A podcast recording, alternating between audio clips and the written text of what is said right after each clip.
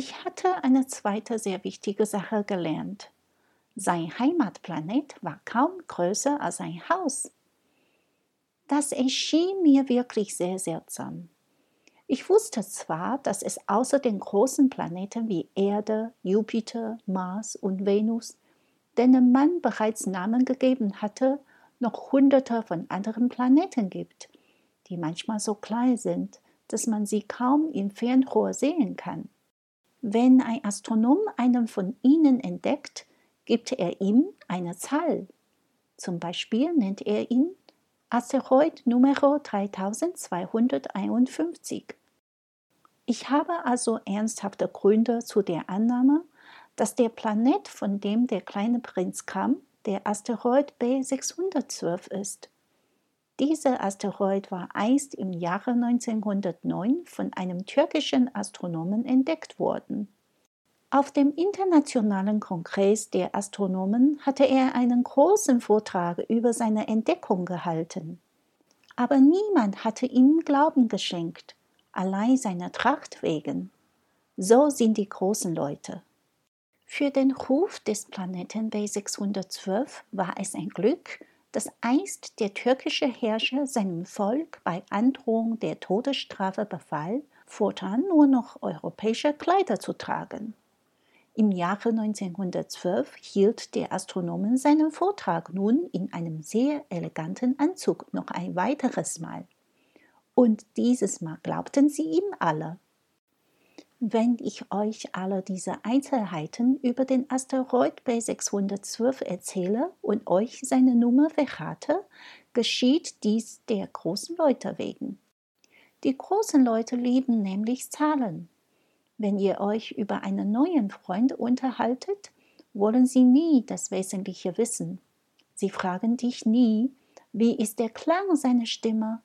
Welche Spiele liebt er am meisten? Sammelt er Schmetterlinge? Sie wollen lieber wissen, wie alt ist er? Wie viele Brüder hat er? Wie viel wiegt er? Wie viel verdient sein Vater? Erst dann werden sie glauben, ihn zu kennen. Und wenn ihr den großen Leuten erzählt, ich habe ein sehr schönes Haus mit roten Ziegeln gesehen, mit Geranien vor den Fenstern und Tauben auf dem Dach, werden sie sich das Haus nicht vorstellen können. Ihr müsst vielmehr sagen, ich habe ein Haus gesehen, das 100.000 Franken wert ist. Dann kreischen sie gleich. Oh, wie schön! So ist es auch, wenn ihr ihnen sagt, der Beweis dafür, dass es den kleinen Prinzen wirklich gab, besteht darin, dass er zauberhaft war, dass er lachte und ein Schaf haben wollte. Und wenn jemand ein Schaf haben will, ist das der Beweis dafür, dass es einen gibt. Dann werden sie nur mit den Schurten zucken und behalten euch wie kleine Kinder. Wenn ihr ihnen aber sagt, der Planet, von dem er herkam, ist der Asteroid B612. Dann würden Sie überzeugt davon sein und euch keine Frage mehr stellen. So sind Sie. Wir dürfen es ihnen nicht verübeln, denn Kinder müssen mit den großen Leuten viel nach sich üben.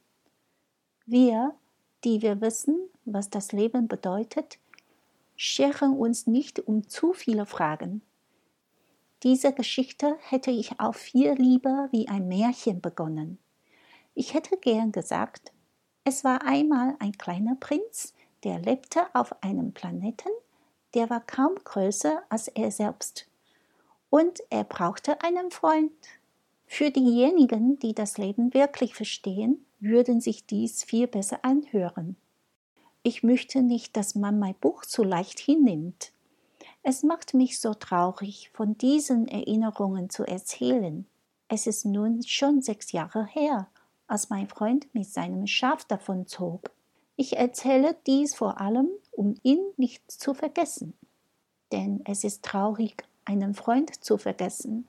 Aber nicht jeder hat einen Freund gehabt. Und ich möchte nicht wie die großen Leute werden, die sich nur für die Zahlen interessieren. Genau deshalb habe ich mir auch einen Farbkasten und ein paar Bleistifte gekauft. Es ist schwer, in meinem Alter wieder mit dem Zeichnen zu beginnen. Erst recht, wenn ich bis zu meinem sechsten Lebensjahr nichts anderes versucht hatte als eine offene und eine geschlossene Boa. Natürlich will ich die Porträts so gut wie möglich machen, aber ich bin mir nicht ganz sicher, ob ich das erreichen werde. Wenn die eine Zeichnung halbwegs geht, ist die nächste schon kaum mehr zu erkennen.